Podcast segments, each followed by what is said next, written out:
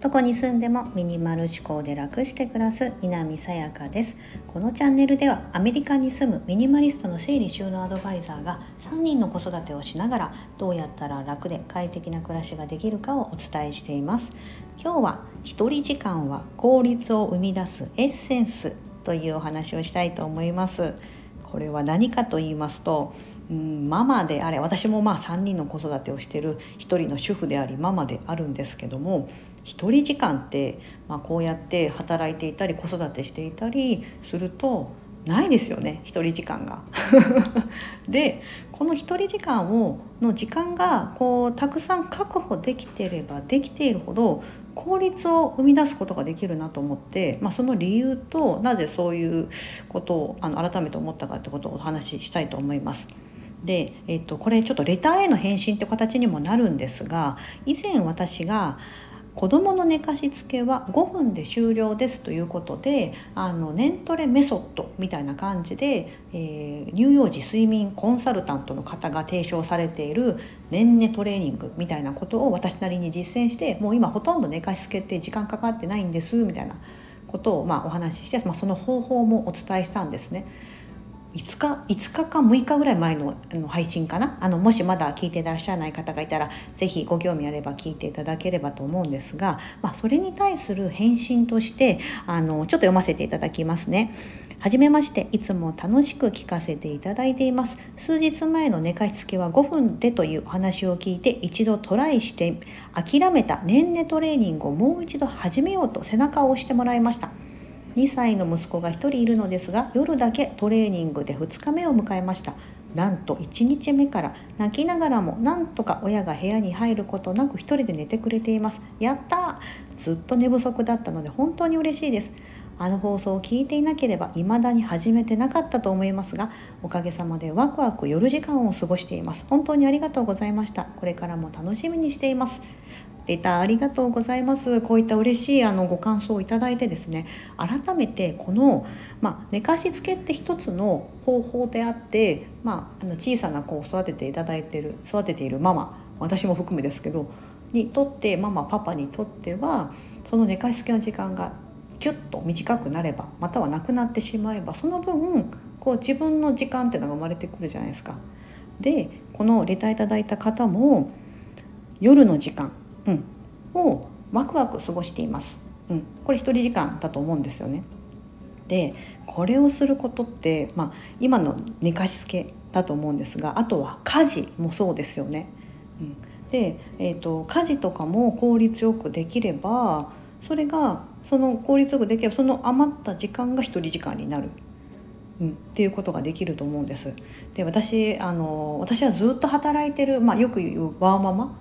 なので、俗に言うワーママなので、えっと、家事に関してはあの一人時間一人でいる時にできるだけやらないようにって気をつけてるんですよ、あえて。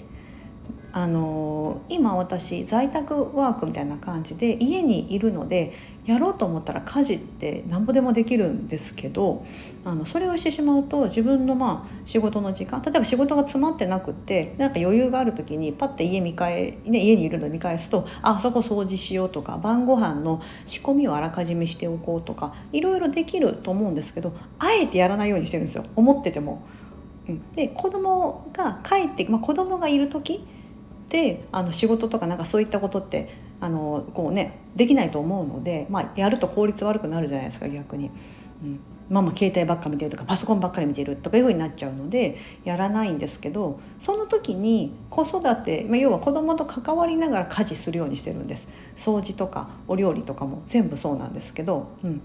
であのそれはなぜかというと、あの今在宅、ただこれ専業主婦の方にもねぜひ聞いていただきたいんですが、あの、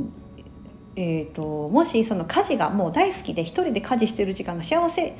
ていう方はいいんですけど、そうじゃなくって、いやなんかちょっと本当はこの家事の時間削っていろんなことしたいんだけどなと思ってる方がいるのであれば、あえてそういう何かと並行しながら当たり前にやらなきゃいけないこと、家事とかでやる方がめちゃめちゃ効率よくできるはずなんですよ、うん、で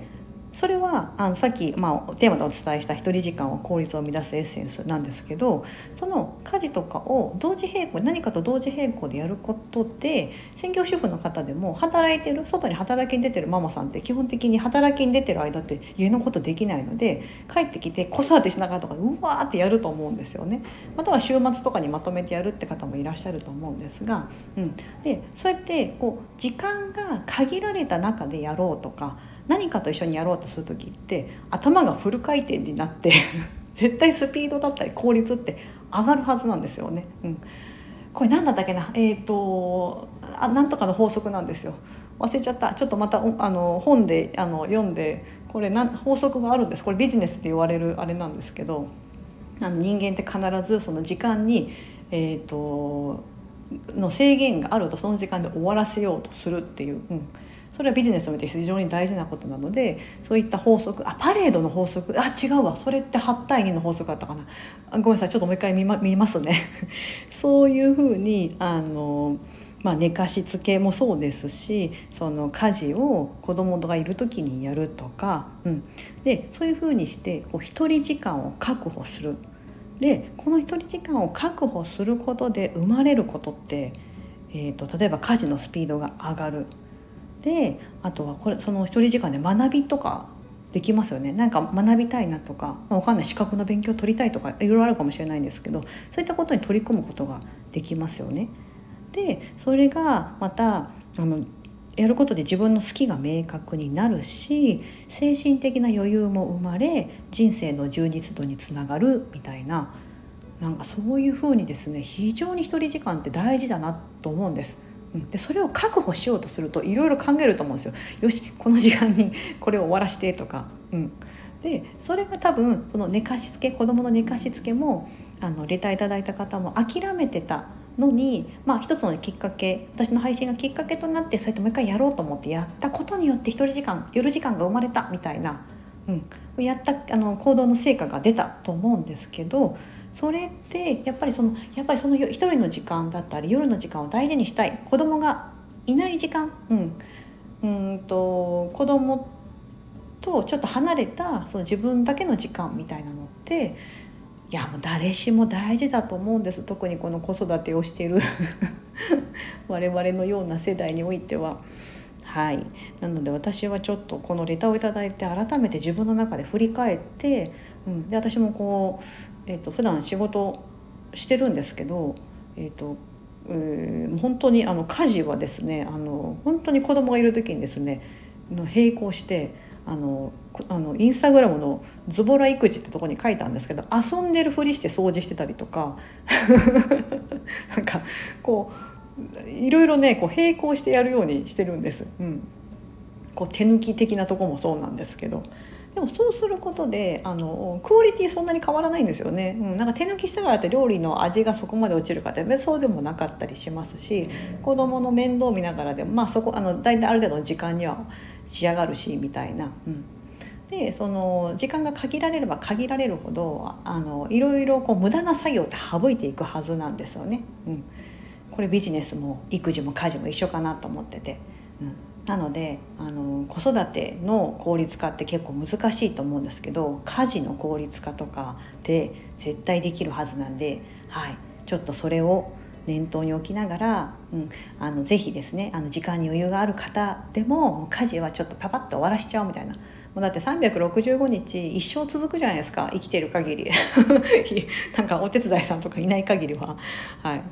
なのであのそういう風にですね私改めて感じて、あのレターいただいた方ありがとうございます。あの匿名だったのでこちらの返信という形で収録でお礼させていただければと思っておりまして、今日はですね一人時間は効率を生み出すエッセンスとして、まあ、何でも効率よく済まして一人時間確保しちゃおうぜという